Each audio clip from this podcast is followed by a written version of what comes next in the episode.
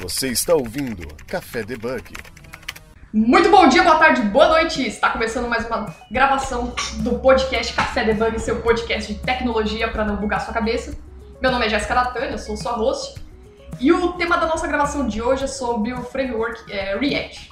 E antes de apresentar os nossos convidados da nossa gravação, eu vou deixar alguns recadinhos aqui. Bora lá?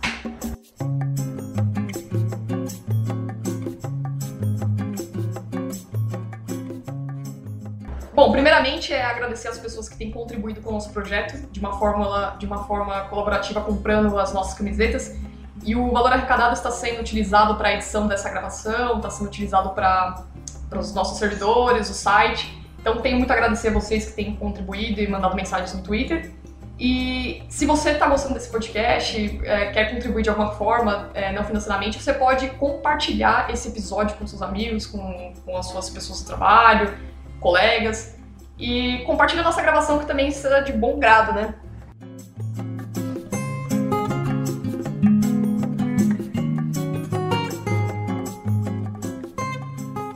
Bom, eu tô com três convidados aqui, né? Eu vou começar pelo Sibélio Serafim, que é o CTO e Feedback House. Tudo bom, Sibélio?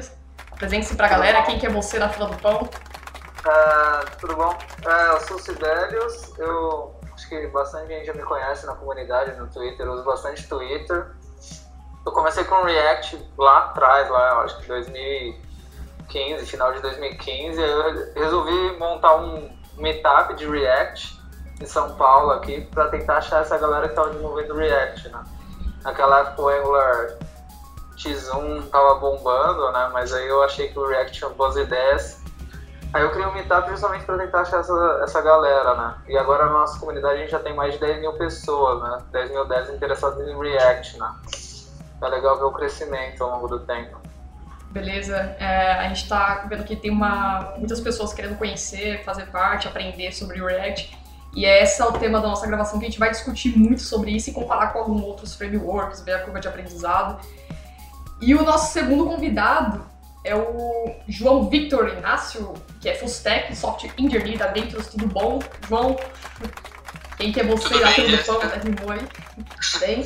Tudo bem, eu sou full stack software engineer na, no Venturos, né, no Centro de Inovação e Tecnologia lá de Campinas. Eu ainda estou molhando o pé um pouco no front, um pouco no back, então eu tenho, digamos, não é aquela história do pato, né, não tenho nenhum cavalo muito bom em nenhuma das corridas, são cavalos magros tanto para o front quanto para o back-end, mas tive meu contato com, com React já há uns três anos atrás, né, em 2017, aí, então vai bater a conta, e desde então tenho acompanhado o avanço da tecnologia e algumas outras tecnologias que seguiram junto a ele, né, ao ecossistema do, do Node em si também, que deixaram ele cada vez mais em evidência. Ah, isso aí, bacana. Vamos discutir tudo isso aí. E a nossa terceira convidada é uma mulher que veio representar aqui a gente também, é front engineer e mentor do Rock City, né? Tudo bom, Laura Beatriz, né? Oi, Jéssica. Então, é, meu nome é Laura, eu sou front engineer na Youngsoft e também sou mentora na Rock City, no projeto do Space Squad. Eu programo é, com React faz um ano e meio, mais ou menos, mas Antes disso, eu mexi um pouco com Python também. E hoje em dia, eu, uma das coisas que me faz é, amar o React é justamente a comunidade que está por volta dele. Eu gosto muito de é, participar dos meetups, participar das conferências, conhecer pessoas novas por causa da comunidade do React. E eu também brinco um pouquinho com Elixir, estou tentando aprender, é outra coisa que eu quero adicionar para o meu portfólio. A comunidade do Elixir é uma comunidade bem bacana no Brasil também. Mas, enfim, eu sou movida, eu falo para todo mundo que eu sou movida a compartilhar conhecimento e tudo que eu sei hoje de React eu tento espalhar para os outros da melhor maneira possível. E é isso. Show de bola. Então, vamos começar com o nosso bate-papo aqui, falar um pouco mais sobre o framework. E é interessante porque quando eu é, decidi falar, já era um tempo para me fazer uma gravação sobre o React, aí eu perguntei no Twitter quem gostaria de participar e pela minha surpresa, eu vi que tinha bastante gente que é desenvolvedor front-end, que mexe com React. E eu falei, caramba, como tem bastante gente é, focada em, nesse framework, né? Aí eu queria saber de vocês, assim, antes de começar a gravação, um pouco mais para entender o React, é, por que, que essa, essa, esse framework cresceu tanto e por que, que tem a cada dia mais os desenvolvedores que é front-end estão indo para o lado do, do React? Que, qual, o que, que faz a diferença desse framework para os demais? É, não sei quem quer começar para explicar um pouco sobre isso. Então, eu acho que o React, é, eu vou pegar dois frameworks que estão em alta no mercado, que na minha opinião é o Vue e o Angular, né? São os mais famosos, assim. É, a curva de aprendizado dele, é, eu acho que ela é comparada com o Vue, não vou dizer que ela é tão fácil como o Vue, mas o que, o que chama muita atenção é porque as maiores tech companies já estão utilizando o React, a quantidade gigantesca de bootcamps que tem sobre o React é muito grande. Então, quando a pessoa ela inicia no front-end, ela entra no YouTube, ela entra em alguma rede social para procurar conteúdo sobre front-end, ela com certeza vai achar o React entre os primeiros resultados. E aí eu acho que isso impulsiona muito as pessoas começarem pelo React também. Uh, não é muito relacionado, eu acho, à API do React, mas sim, tipo, a divulgação que o React se tornou, que ele tem atualmente no mercado e pela quantidade de vagas que tem é, no mercado de trabalho. Porque muitas pessoas acabam começando a aprender uma determinada tecnologia pela quantidade de oportunidades que tem. E se tu é, tipo, vê a quantidade de vagas de emprego que tem de React hoje no Brasil, é um absurdo. E também o salário é muito grande eu acho que as pessoas elas acabam se motivando principalmente por causa disso. Juntando também outros detalhes é, mais relacionados à tecnologia, mas eu acho que a divulgação é um, é um do principal, é o principal fator. Assim. Eu concordo bastante também com o que a Laura falou, né? A, a curva de aprendizagem do, do, React, ela, eu acho que ela foi um grande atrativo, né, quando ela apareceu. E eu acho que um dos motivos é, que, determinantes assim pro pro highlights que ele recebeu, né, foi ao timing que ele foi lançado para o mercado. Então ele chegou mostrando uma maneira nova de fazer single page applications, né, uma maneira nova de você fazer é, essas SPAs gerenciando estados de forma muito mais simples do que o, antigamente, né, o, nessa época, acho que quando ele lançou, o Angular estava, o AngularJS estava ali na, tava no mercado ensinando a mostrar ensinando como fazer uma single page application e ele fez a mesma coisa, só que de forma muito mais simples. Mesma coisa no sentido de single page application também. Então ele deu uma, uma alternativa naquele momento que atraiu os olhos de todo mundo que estava começando a procurar por aquilo e desde então né, ele recebeu um aporte muito forte da comunidade que só seguiu jogando ele cada vez mais além. Bacana. Sério? É, eu acho, eu acho que o React ganhou porque ele é difícil competir com boas ideias, né? Contra boas ideias, né? Então, a gente tinha a Old Web, né? Bem antiga, lá HTML e CSS. Aí veio o jQuery, que foi um salto quântico, né? Aí depois do jQuery a gente teve o Angular 1, que aí foi um jeito um pouco mais fácil de você estruturar as N aplicações que você tinha. Então, se você fosse tentar que ela fazer uma aplicação em jQuery ou Angular 1, você escolheu Angular 1 porque já tinha toda uma estrutura que você ia conseguir seguir para sua aplicação, né? Só que o problema do Angular, tanto do Angular 1 ou Angular 2, é que eles tentam fazer muitas coisas, né? E acabam ficando acaba sendo difícil, né? Então o Angular 1 também tinha aquele conceito de two-way data binding, parecia uma boa ideia, mas não era a longo prazo. Uma coisa legal do React é que eles repensaram, do Facebook em si, eles repensaram toda essa parte da web, né? Toda essa parte de aplicações web, no sentido que eles provavelmente deve ser um dos apps, um dos maiores apps que tem de, de usuário mesmo. Então eles tinham problemas difíceis e aí os problemas difíceis trouxeram essa, essa oportunidade deles criar alguma coisa bem, bem legal. Então o React tem algumas coisas que é bem legal que não tinha antes, que é essa, esse padrão declarativo então, quando você tem um jQuery, alguma coisa com HTML ou jQuery, alguma coisa assim, você fazia muito imperativo, né? Vou adicionar um nó, vou adicionar um, uma tag A, vou adicionar um spam. Isso daqui é muito imperativo. Você tem que ficar falando o que você tem que fazer, né? React não, você diz, ah, eu preciso de um botão, ele vai lá e dá um jeito de implementar isso, né? E aí o React, na minha visão, é um, é um dos frameworks que mais vem inovando, né? Então eles começaram com essa ideia, eles inovaram com JSX, que é um DSL de HTML dentro do JavaScript. Eles dizem que o JavaScript é uma linguagem bem mais poderosa do que HTML e CSS. Você consegue fazer tudo com HTML e CSS, só que JavaScript é mais, é mais poderoso. Então, eles, em vez de eles fazerem uma outra linguagem igual Angular 1 e 2, fazer uma DSL em cima do HTML, eles resolveram fazer uma DSL em cima do JavaScript. Parecia meio estranho, né? Você escrever HTML dentro de JS, mas depois todo mundo viu que faz sentido mesmo. Outra coisa que é incrível do React é essa parte de componentização, né? Então você tem os componentes isolados e você consegue compor apps grandes usando partes pequenas, né? Então você consegue criar meio que os building blocks, faz o seu design system e com isso você consegue fazer aplicações gigantescas sem ter muito problema. Mesmo se você não tiver muito teste na sua aplicação, sua aplicação tem pouca chance de quebrar. Porque um, um componente que está de um lado não vai quebrar outro componente, né? Então você consegue testar eles isolados, né? Isso deu uma outra boa ideia. Outras coisas que ele vem avançando agora, que é uma coisa mais recente, é a questão de hooks. Então uma coisa que era difícil era você pegar esses estados compartilhados, essas lógicas compartilhadas entre componentes e meio que unificar elas, né? Então o hook consegue você consegue compor estados, né? Compor efeitos, que é o use effect e use state. Então você consegue compor essas lógicas e torna o código bem mais simples e menor, né?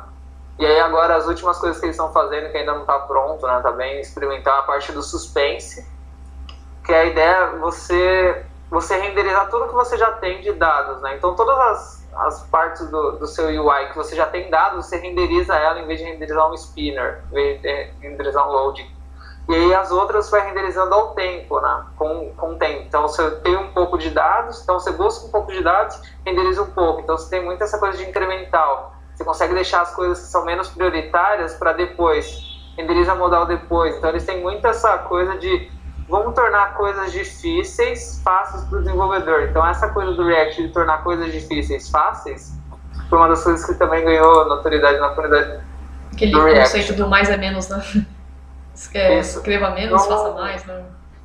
Então, quando você entra nessa parte de abstração, o React é muito bom em fazer várias coisas, né? Então, ele é declarativo, só que quando você entra na parte declarativa, você perde meio que a noção de tempo, que o React controla isso. Então, fazer animação no React ainda não é uma coisa tão... Acho que ninguém resolveu isso ainda. Tem alguns frameworks que tornam isso mais fácil, mas ainda ninguém está muito feliz com isso, né? Você pode hackear o React para tornar ele e mais fácil de fazer animação, né? Mas eu acho que é isso que, que o React ganhou, né? Era fácil contribuir para o open source. Outra coisa legal do React é que ele meio que exigia que você tivesse um bundler ou você entendesse um pouco desses conceitos de webpack, de loop.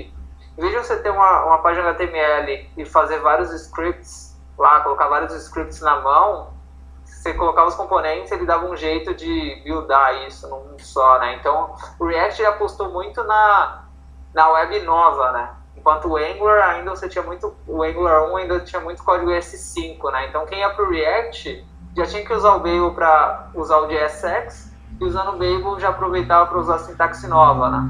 Então o React apostou no futuro da web e também trouxe vários conceitos incríveis que já tinha muito tempo atrás, só que não eram muito populares, né, para todos os desenvolvimentos, que era imutabilidade, funções puras, entre outras coisas que tornam o desenvolvimento mais escalável. Entendi. Eu tenho até dois pontos aqui, até uma dúvida. Uh, quando vocês falam de é, aplicações, eu ainda não vou entrar na dúvida do JavaScript, que é uma outra pergunta que eu tenho.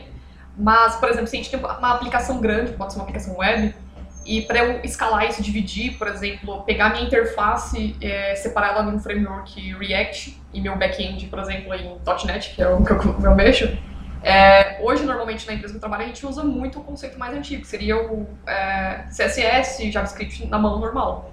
Não nenhum framework desse jeito. Aí eu queria saber como que ficaria na aplicação, como que é dividido, fica sempre é um full, é, full, ou é a full stack que mexe tanto nas duas partes, né, que seria o front-end e o back-end, ou é uma pessoa específica mesmo, front-end, que vai mexer toda na parte da interface, conversa com o back-end para fazer toda essa interligação de dados, como que é dividido isso na aplicação de forma. Não sei se ficou claro a minha pergunta.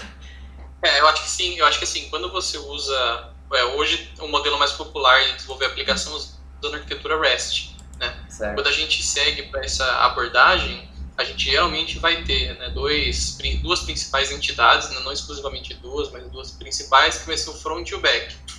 Aí vai depender muito do perfil da sua equipe. Se você tem uma pessoa full stack ou mega blaster lá que consegue dar conta de fazer tudo sozinha, muito provavelmente ela vai fazer o front, vai fazer Uhum. o back e vai fazer essa integração. Se você é, tem mais pessoas com diferentes perfis, uma pessoa que ela é, ela é do stack do .NET, do ASP.NET Core, e uma pessoa do, do front-end, do React, aí elas vão trabalhar cada um no seu stack e vai chegar um momento de integração ali, que aí vai ser só em cima do REST mesmo, em cima dos endpoints. comunicação e backend REST, né? deles. Oi? A comunicação tudo é feita em REST, né? Isso, nesse caso sim. Bacana. E ao ponto de vista de vocês, isso torna é, um custo-benefício bom para a empresa? Ou é, é melhor ficar dividido a interface, tem as suas responsabilidades, tanto o React quanto na parte da interface, o back-end separado? Para vocês, o modelo de hoje, que é a divisão do front-end pelo back-end, é tudo mais fácil e de tanto da manutenção, de, de conduzir a ferramenta, a aplicação? Ou vocês acham que deu uma complicadinha, comparando com o que o Sibeli falou há alguns anos atrás, que era eh, CSS, JavaScript, HTML? Ó, eu, eu, tenho, eu pessoalmente tenho pouca experiência com, com o padrão MVC. Né? Por exemplo, acho que no ASP.NET a gente tinha também o Razor, né? Razor Uhum. Pages, para fazer o front. E eu acho que deu uma certa complicadinha, né? mas eu acho que isso veio com alguns, algumas vantagens também. Uhum. né? O que eu acho que aconteceu foi que a- a- a- determinadas empresas elas decidiram focar um pouco no, no contexto da tecnologia dela, então a Microsoft falou, meu, vamos fazer, não vamos deixar de fazer o, MVC deles, né? Eles têm hoje o Blazor também, acho Uhum. que saiu, vai sair. Mas vamos focar em fazer um negócio robusto aqui, vamos ver até onde vai. E avançaram com essa tecnologia e o front, ele também começou a ganhar essa, essa autonomia com o Node para fazer, meu, vamos fazer uma biblioteca agora só focada para o front. E vamos ver até onde vai.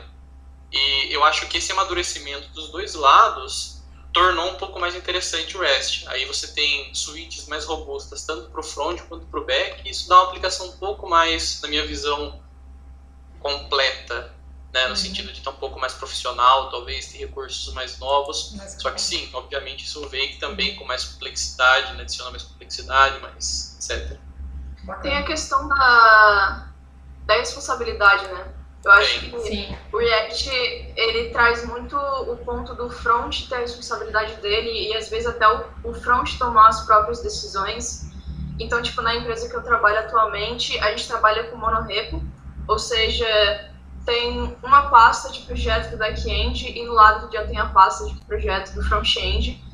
Ah, os dois se comunicam juntos, então a gente trabalha no mesmo repositório, só que em pastas separadas, e aí tem toda uma infraestrutura em cima disso. Mas daí entra outras tecnologias que dão muito mais poder para o front, como por exemplo o GraphQL. A gente que trabalha com GraphQL com React ah, tem toda uma autonomia comparada com REST, por exemplo. Porque a questão das carries, etc., é o front que decide o que ele quer. E eu acho que esse ponto do React, justamente trabalhar com essas tecnologias como GraphQL, faz com que um dev front-end ele não seja tipo, ele não fique é, delimitado ao back. Eu já trabalhei com com APIs REST legadas, por exemplo, com React, que era um trabalho para fazer 300 chamadas em uma página, principalmente quando mudava de versão.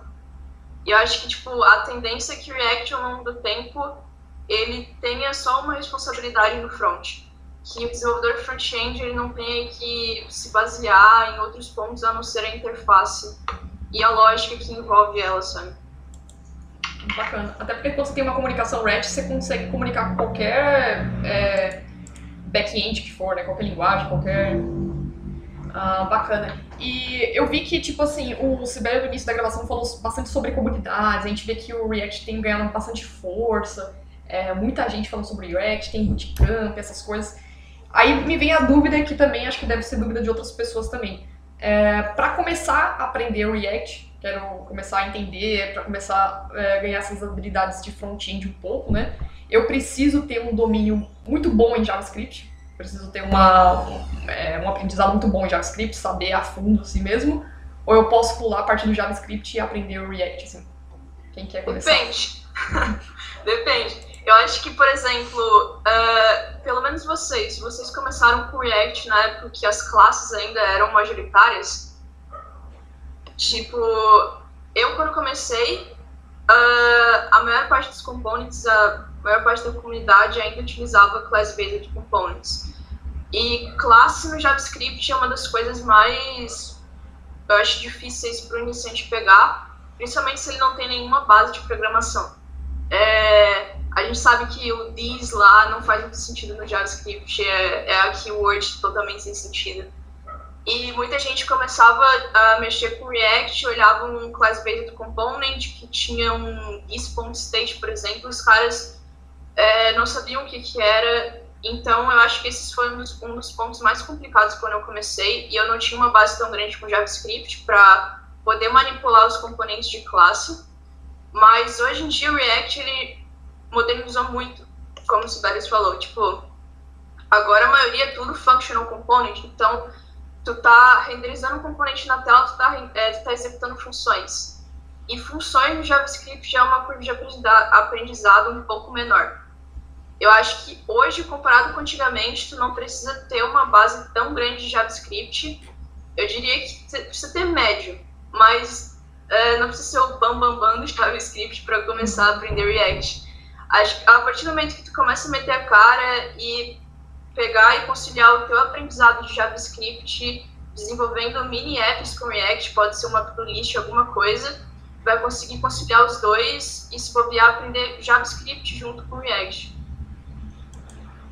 Eu vi que até a, o modo como que é, é feita a chamada da function no, no, React é diferente, né? Ele, ele monta meio que um, você falou o nome, ele chama como se fosse uma seta, né? Setando a function é diferente se fosse no JavaScript, né? Acho que isso é. Uma arrow function. Isso. É, é igual, na verdade, né? Não, o React, teoricamente, Mas é JavaScript, né? Em si. Uhum. Eu acho que o React é uma, uma boa desculpa para você melhorar seu JavaScript, né? Você pode ir melhorando seu JavaScript com o tempo mesmo. Ah, então isso. Acho que assim, acho que com certo, com o professor certo, dá para aprender até COBOL, né? Mas, é, assim, partindo da premissa de uma pessoa que não tem uma base muito boa de programação, vamos supor, ela, não, ela sabe que não, ela não se vira muito bem, ela sente isso, mas ela quer aprender a programar. Eu acho que o React é uma escolha boa para começar, sabe? É, ela vai ter que pegar uma base do JavaScript de forma inevitável, né? ela vai que codar no React, é codar JavaScript, então ela vai aprender ali ela não precisa ter uma base madura, só que eu também, então, é, é, até reiterando o que a Laura e o Sibelius falaram, a curva de aprendizagem ali vai ser menor do que se ela caísse direto no Angular, que por default vai ser o TypeScript, e por default vai ter outras coisas ali por baixo que não vão dar um contato direto com o JavaScript. É, o Angular ele abstrai muita coisa ali é, no, como, como framework, né? Você está ouvindo Café Debug. É isso que eu percebi também, que tem uh, uma galera que está iniciando na carreira de desenvolvimento, é, parece que o caminho que eles estão tomando é esse, frameworks JS, ou é o React que está aprendendo, ou Angular, ou Node. Então a galera vai estar indo mais pro lado do front-end, que já é um front-end meio back-end também, né? Do que direto com aquelas linguagens de, de baixo nível, né? Uh, isso é interessante porque a gente percebe que a comunidade tem bastante material, bastante é, incentivo a gente vê que tem bastante bootcamp, o Cocktail City faz bastante, bastante bootcamp, sobe uma aplicação no Heroku, e tem várias coisas que incentivam as pessoas a desenvolverem. Aí eu queria saber também do lado de vocês quais são, é, a gente vê que tem grandes vantagens, né? O React possui alguma desvantagem em cima de tudo isso que a gente já viu? Tipo, de todo esse lado bom do, do React? Quem ama não consegue ver o lado ruim das coisas. É, tipo, pra gente que gosta muito de React, é Todos é os lados são, bons. Olha, eu tenho. Oh, perdão. Pode falar, pode falar. Pode, pode falar. Eu tenho um negócio que me incomoda muito no React, que é assim, se você está numa, num projeto com uma equipe muito grande, né, eu acho que começa a ficar difícil você querer manter arquitetura de código. Nossa, então, sim. se você está com o papel, por exemplo, de um team lead ali, e você é assim como eu, como por exemplo o chato do code review, que fica incomodado com o nome de variável, isso começa a ficar um pouco chato, porque é, vai ter componente que não deveria manipular estado manipulando, vai ter nome de variável e, e função ambígua, e eu acho que o, o, o, o Angular, em outro lado, ele abstrai um pouco isso. É um pouco mais simples lidar com essas coisas no Angular, porque lá todo componente é component, lá toda, todo componente vai ter um template, teoricamente, né, de forma normal, um template e a, a parte de modelo dele. Então a arquitetura fica muito mais uniforme no Angular do que no React. Esse eu acho que é um major point assim para mim, apesar de eu gostar muito do React, assim, sem dúvida nenhuma. Eu acho que o Angular ele tem um nome de component que tipo ele não tem estado, né? É, como se fosse um stateful component, mas tipo eles têm todo esse padrão é, nomeado na documentação. Isso. E com o React é um pouco diferente, para cada pessoa tem o seu estilo de programar com React. Por exemplo, uh, a gente tem alguns projetos na empresa que tem divisão de container component com é, é, como é que se chama Pre, é, pres, presentational presentational component eu acho não sei é, ou seja tipo os components que eles têm toda a lógica embutida neles e os outros que a única responsabilidade é renderizar um é, conteúdo estilizado e não se importa com lógica nenhuma só que tem gente que não gosta disso, tem gente que gosta de deixar tudo só em um component, a lógica e a apresentação, e isso muda um pouco para cada desenvolvedor. Então, como tu falou, a questão de pode review é um pouco complicada, porque às vezes tu vai pegar uma request e o cara tem um estilo de montar um component, mas o outro muda um pouco e acaba que a tua code base ela não fica com um padrão. Aí eu acho que a equipe já tem que conversar para chegar a, a um padrão correto. E isso demorou um pouquinho para padronizar é, onde eu trabalho também. Mas aí, em questão de code, eu acho que o problema não é tão grande, porque a gente já tem o ESLint, né? Essas ferramentas ajudam bastante. Agora, a arquitetura no React é um pouco complicado de padronizar mesmo. Eu acho que o Angular ele tem uma documentação mais pesada em cima disso. É isso que eu ia perguntar. É, a gente vê bastante boas, boas práticas, clean codes, é, modos, patterns. É, isso existe uma maneira, umas regras no React, como você montar a sua arquitetura? Por exemplo, eu vi que tem muito costume da galera montar com pastas, né? Criar pastas é, de componentes, como vocês estavam falando, pastas de CSS. E eu queria saber se tem, existe uma regra que todo mundo faz, que é um padrão que todo mundo deveria seguir, ou se cabe a cada equipe, cada empresa, cada negócio, cada projeto também montar do seu jeito, mas que também não é o errado. Eu acho que não é nem também em relação à equipe, é em relação ao escopo do próprio projeto. Porque, por exemplo, tem arquiteturas que a gente acaba é, levando em consideração para projetos grandes de front-end, projetos que têm um ciclo de vida muito maior, 300 components, e que é diferente de uma arquitetura para um app que vai ter três páginas ou algo do tipo. É, eu acho que as pessoas acabam aprendendo bastante coisa com React por causa disso, também, que não é, é que o lado de não ter padronização é bom, porque tu não fica fechado a uma coisa sempre, mas às vezes incomoda um pouco. Isso aqui é, muda muito em relação ao contexto da tua aplicação. O React é sempre assim, tipo, tu tem que sentar com o teu time, pegar um projeto e verificar como que a gente vai fazer arquitetura, quais são as bibliotecas, etc. Tudo baseado em escolhas, eu diria. Mas aí eu quero saber a opinião de vocês também, porque esse assunto é polêmico. Eu acho que tem um negócio que o Sibelius falou que entra aqui agora também, que é como o React ele, ele chegou no mercado, né? Que foi a, basicamente a, a facilidade de, de, de ter o resultado final, um resultado final interessante. E o React ele dá muita pouca limitação, ele não limita mesmo. Mas é interessante ver como a comunidade conversa, né, ao ponto de que boas práticas que se vê em um projeto, você vai ver em projetos fora da sua empresa também. Então, no geral, Jéssica, até onde eu sei, são boas práticas que predominam mesmo. Não é algo do framework, não é algo tipo, você tem que ter uma pasta chamada pages e uma pasta chamada components. Todo mundo faz isso, porque a comunidade faz isso. É, eu não, não. faço isso, na verdade. pages e components. Não acredito muito nisso. É, seria tipo um Hello World, tipo um padrão, ó, vamos seguir isso aqui. Não, na verdade, pages e components seria assim, pages seriam seus entry points, seriam cada rota, e os components uhum. seriam seus components. Pra mim é tudo component mesmo, eu prefiro meio que dividir minha aplicação em módulos.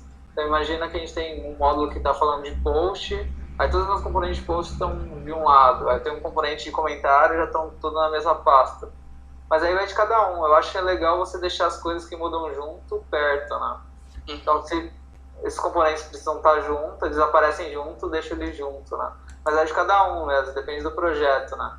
Então tem projeto do React que é só só client-side, né? Aí tem outros projetos que são de server-side render usando Next, né?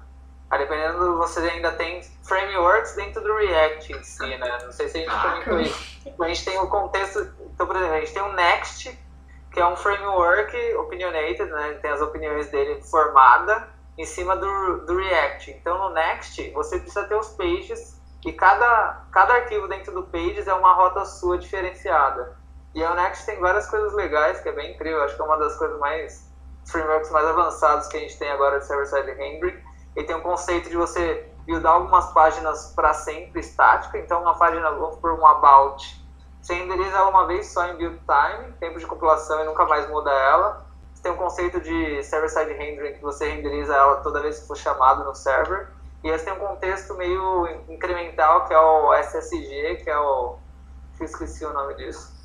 Mas ele builda parte da, da página em tempo de compilação e ele vai revalidar essa página com o tempo. Então imagina que você tem um e-commerce, você builda as suas páginas de produtos e aí se você mudar algum produto, ele vai renderizar essa página em background e o usuário nunca vai ver uma página ele sempre vai ver uma página viva, assim, ele vai sempre, sempre ter uma página bem rápida, né? Então a gente tem o Next que faz isso, a gente tem o Gatsby também, que é o Gatsby é um pouco mais próximo para fazer landing page, então se você precisa, precisa fazer uma landing page super rápida, bem otimizada, o ideal é você não usar o React puro, e provavelmente você vai sofrer para otimizar tudo aquilo na mão. Então você pode usar o Gatsby, e o Gatsby já vai fazer todas essas otimizações para você. Vai reduzir imagem, vai fazer preload de link. Então quando você for clicar em outra página, em outro link, ele já carregou aqueles dados e a página ao mesmo tempo, né? Então o React também tem essa coisa de frameworks dentro dele mesmo, né? Então, é uma coisa meio... É, deixa eu ver se eu entendi. Então a gente tem um framework pai e dentro dele tem vários pacotinhos que podem É, ser misturados. ele é, tão, ele é tão genérico que aí você precisa de algumas, algumas coisas mais específicas para você, para alguns casos de uso, né? É, React tipo, também tem o conceito do storybook, né, que tem nas outras linguagens, que seriam você desenhar os componentes de forma isolada. Storybook é genial. Foi uma ideia genial do Arunoda lá, que era o cara do Nature. Ele pensou assim, se a gente pudesse desenhar um componente sozinho, sem nada mais, entendeu? Bem rápido.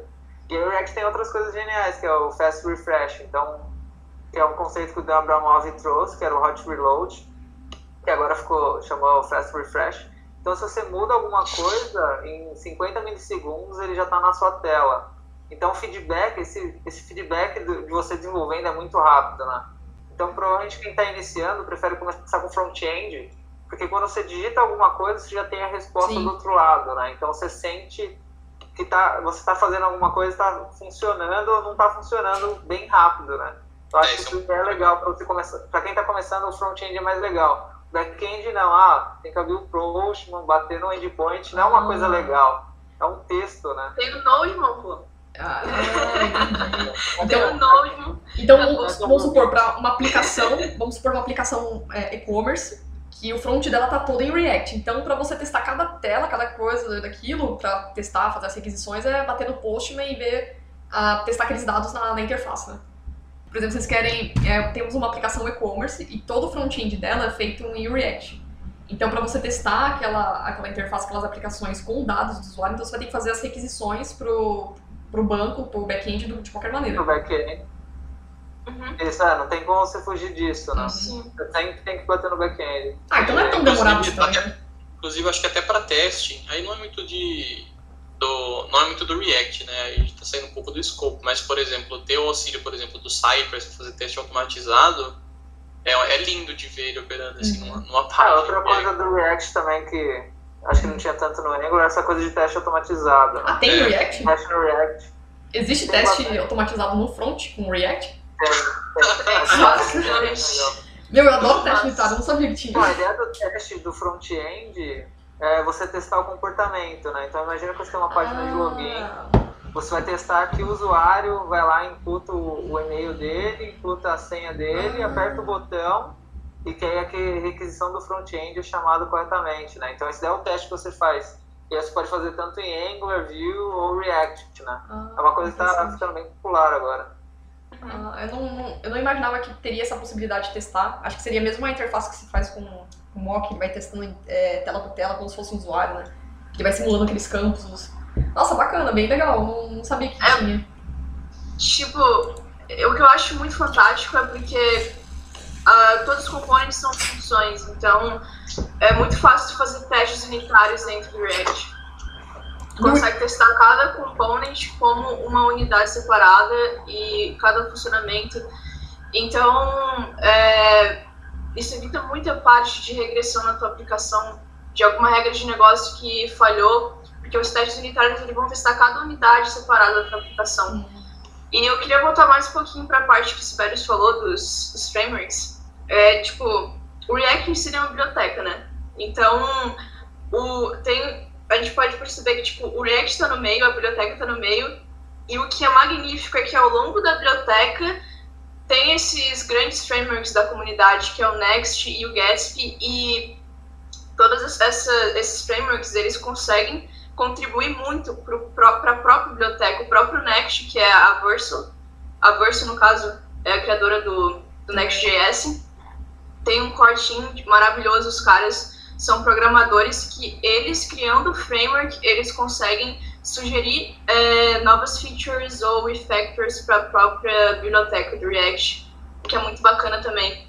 É troca de conhecimento toda hora, e eu acho que quando a pessoa ela aprende React, ela tem outras curvas de aprendizado depois. Então, o cara ele pode se especializar em construir aplicações com Next ou construir landing pages magníficas com Gatsby. É muito bacana porque tu consegue aprender muito.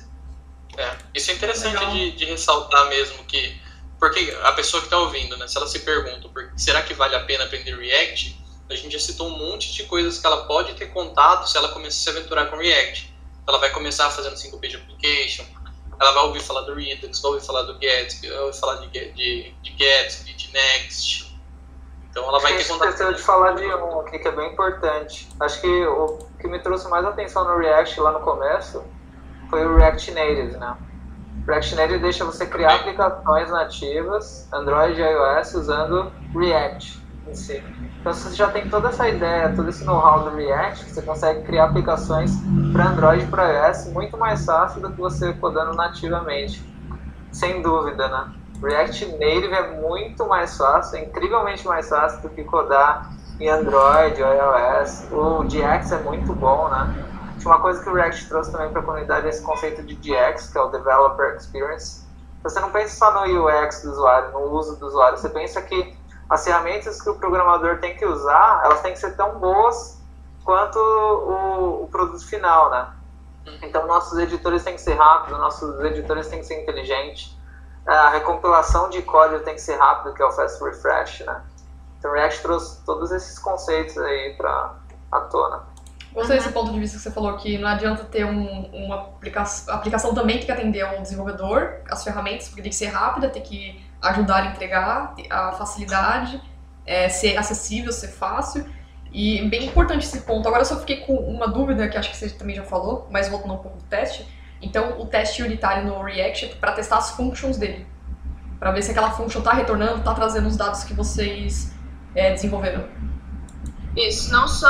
É, functions pode ser. Tu pode fazer os testes unitários tanto de pages Que é o resto. essa, a- e também components. Todas as funções, exatamente, tu pode fazer o teste unitários dela e. E aí isso ajuda, tipo. Tu não precisa fazer toda uma integração de back-end com front-end inteiro. Só testa a execução de uma função e tu consegue mocar os dados para dentro dela. E uma outra curiosidade também nesse teste, é, tem algum framework que vocês usam específico no React para fazer os testes? Por exemplo, o mock da vida, que não sei se é o mesmo pro React, para testar essas A funções? maioria. Opa, desculpa, te Para testar essas funções, eu não sei como que. Ou se é o próprio React que tem essa parte de teste assim mesmo. Tipo, Ah, não preciso de um framework, eu posso testar com o próprio React mesmo. Eu crio meus métodos de testes aqui e pronto. Ou tem algum específico?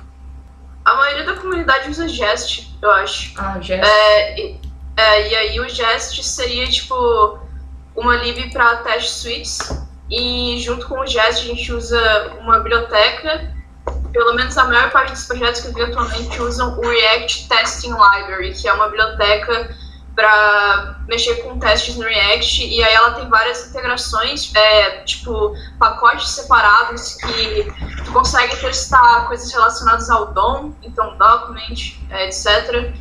E outros packages aí que tu vai integrando para poder fazer outras expectations que a gente fala, então uh, outros tipos de verificações dentro do teu teste. É, é, bem bacana a quantidade de packages que tem em volta. Mas a maioria, eu não sei se vocês têm outras. Se vocês trabalham com outros, outros libs de teste no React, mas o Jest e o React Testing Library para mim é o padrão, assim, pelo que eu mais vejo. Eu no front-end, eu não costumo usar teste unitário. Eu geralmente sempre vou para teste de integração, né, hum, end-to-end. E aí, no caso, eu uso o Cypress. Tanto, por exemplo, no Angular quanto no React, né? Eu vou direto no Cypress. Acho que a ideia legal do Testing Library é que você não testa a implementação, né? Você não testa que o componente tem tal props ou tem tal state. Você testa o resultado final dele. É tipo um teste de integração, né? Então você testa muito como o usuário testaria essa aplicação, como ele uhum. interagiria, quais botões ele clica, que ele não clica. O legal de você testar assim é que você consegue refatorar o seu código, ele pode ser um class component ou um functional component.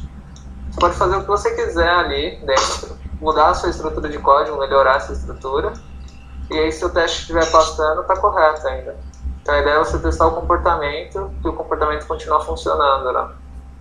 Isso. O grau de tipo, uma das grandes premissas do Testing Library, dos testes unitários no React, pelo menos é uma boa prática que se mantenha, é o grau de abstração dos teus testes é exatamente as ações do usuário na interface. Uhum. E se tu tiver, se tu fizer isso direitinho, eu acho que quando ao longo do ciclo de vida da, da tua aplicação, se tu refatorar e ela tiver recebendo o mesmo input, o mesmo output, e os teus testes eles não vão quebrar. Então, Basicamente isso. E também, quando tu começa a ler o teu teste, ele é muito mais semântico se ele tiver realmente, por exemplo, é, clica nesse botão, retorna tal coisa, é, do que se tu tivesse baseando muito em detalhes de implementação da, da biblioteca que está utilizando, etc. Nossa, legal. É, e isso acaba sendo uma. Sei, na opinião de vocês, isso acaba sendo um skill que o desenvolvedor front-end React precisa ter também para quando estiver atuando no mercado de trabalho com, com esse desenvolvimento. É bom, ele precisa saber testar a interface que ele está desenvolvendo com o React. Você está ouvindo Café Debug. Uh, eu acho que depende, porque não é nem toda equipe que aplica testes. Não, né? Tipo, tem equipe que não sabe nem o que é teste unitário, teste de integração, ou sabe e ignora fazer. Uhum. Ou às vezes acha que tipo, não vale a pena fazer também, mas se a tua equipe ela tem testes, se tu entra numa empresa e tu já sabe que tem uma cultura de testes, é interessante tu estudar como fazer eles no React, boas práticas para montar os testes unitários. Bacana, bacana. E é até bom porque enxuga um pouco para o QA, né, quando ele for fazer os testes da aplicação em, em geral, né, ele já tem aqui, aquilo que você previu que poderia acontecer, já, já foi corrigido também, né? Uhum. Bom, eu queria saber sobre vocês, sobre é, o mercado de trabalho, essa parte de React, front-end, para a galera que está começando. É, na opinião de vocês, qual que é a visão é, que o mercado de trabalho está tendo? Quais são as exigências? E o que, que as pessoas que estão iniciando com o desenvolvimento React é, possam aprender e possam esperar na, na frente no futuro a respeito do mercado de trabalho também? quando eu comecei lá em 2015, eu acho que tinha poucas oportunidades de, de React, né? Eu acho que a galera acreditava muito no Angular, né? Que veio do Google. O Google já tinha feito várias coisas legais, né? O Facebook, se você for olhar a história, a história do Facebook, ele não tinha feito nada tão legal, né?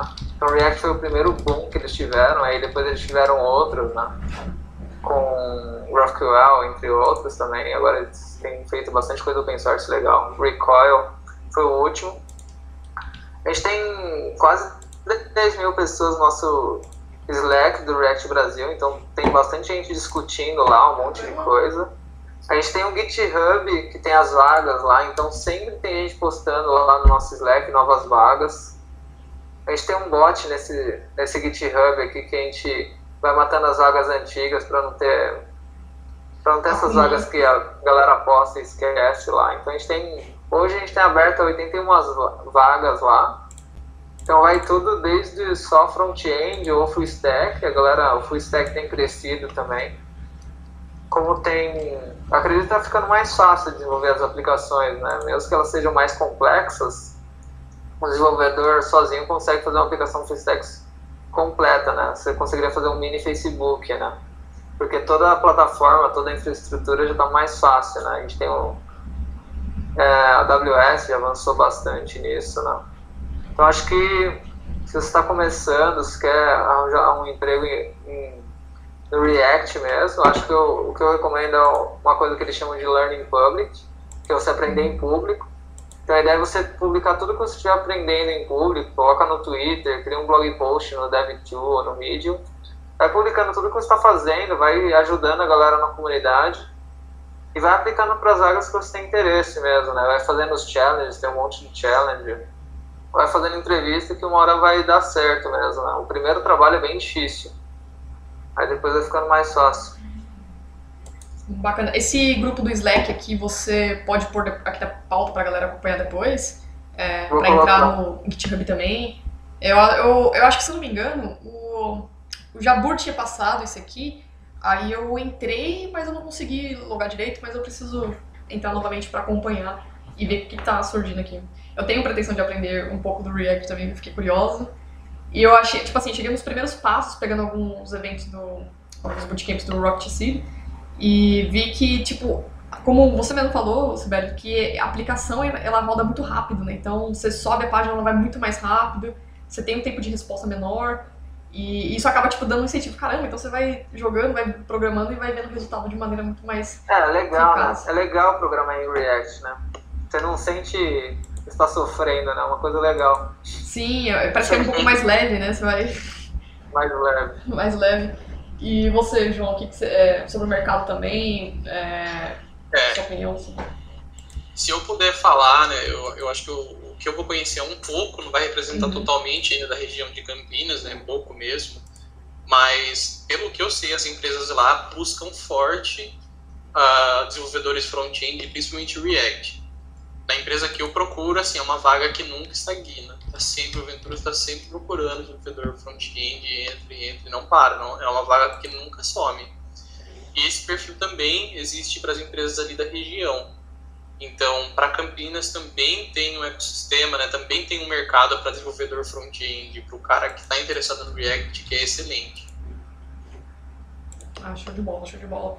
E como a gente já está chegando no final da nossa gravação, eu queria saber sobre vocês dicas, é, embora vocês já tenham falado também, é, bootcamps, é, maratonas que pode estar tá fazendo, lives, canal, além do que o Sibeli falou sobre o Slack também.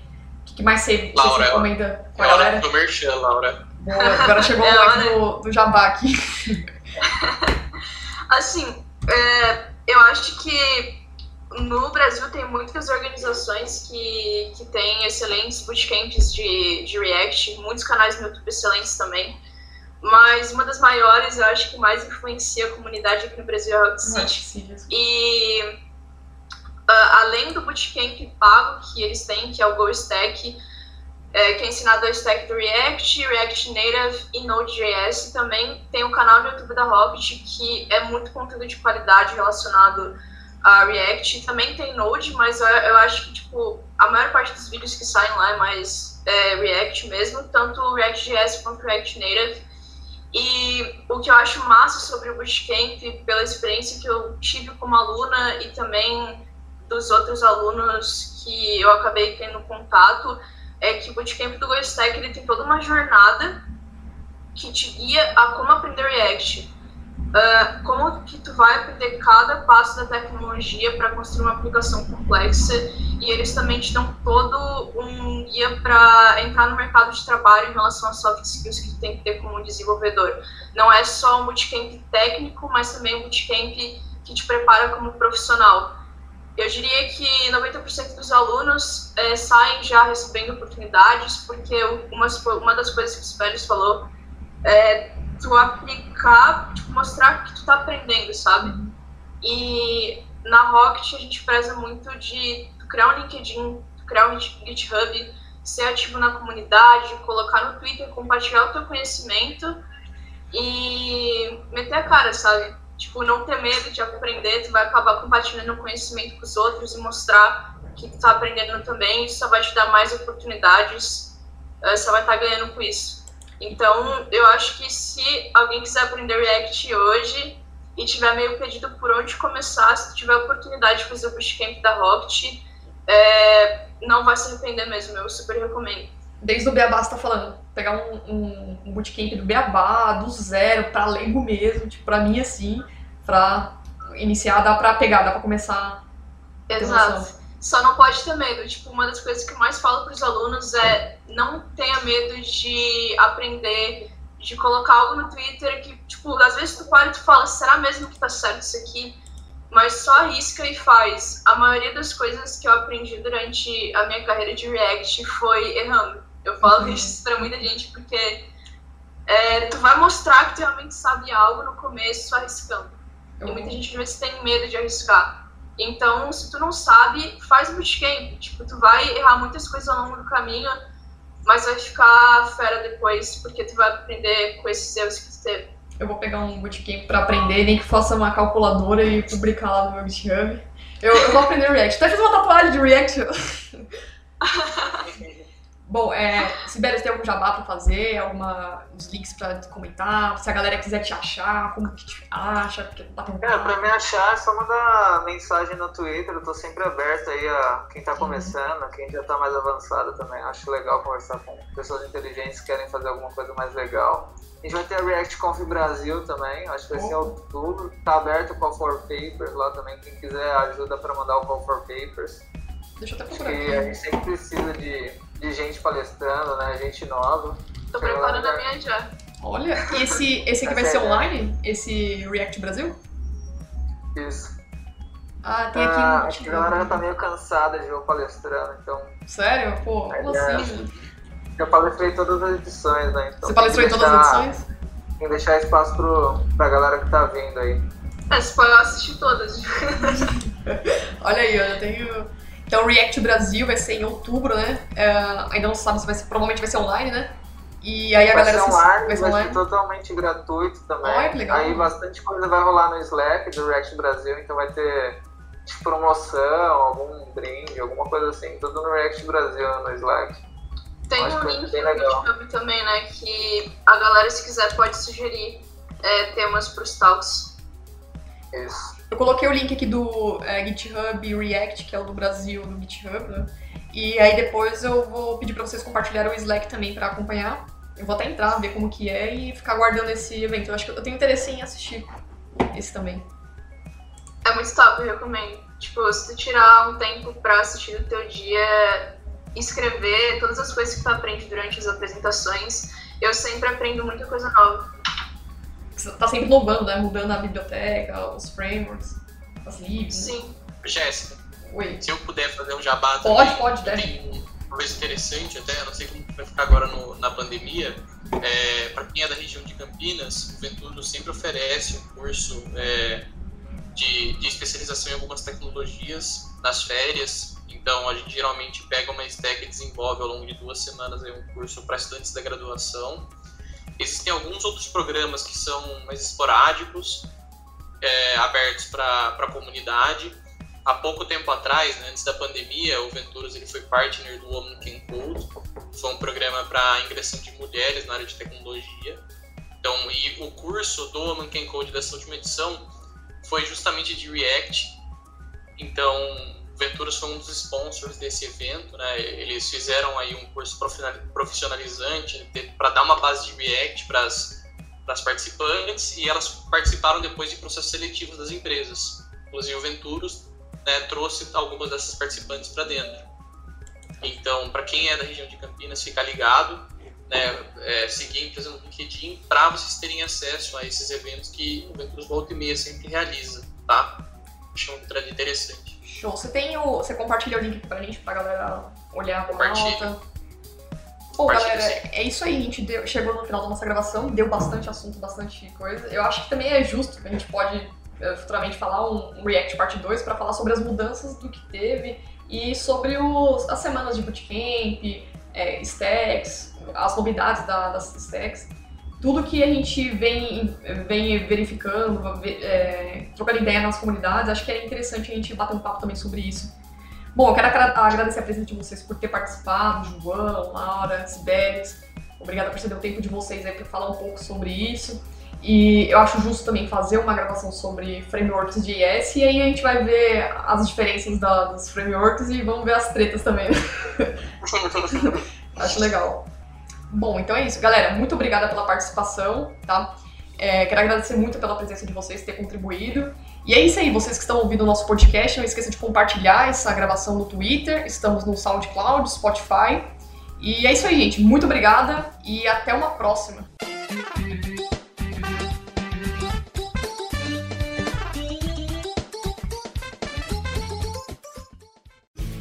Este programa foi editado por Café Debug.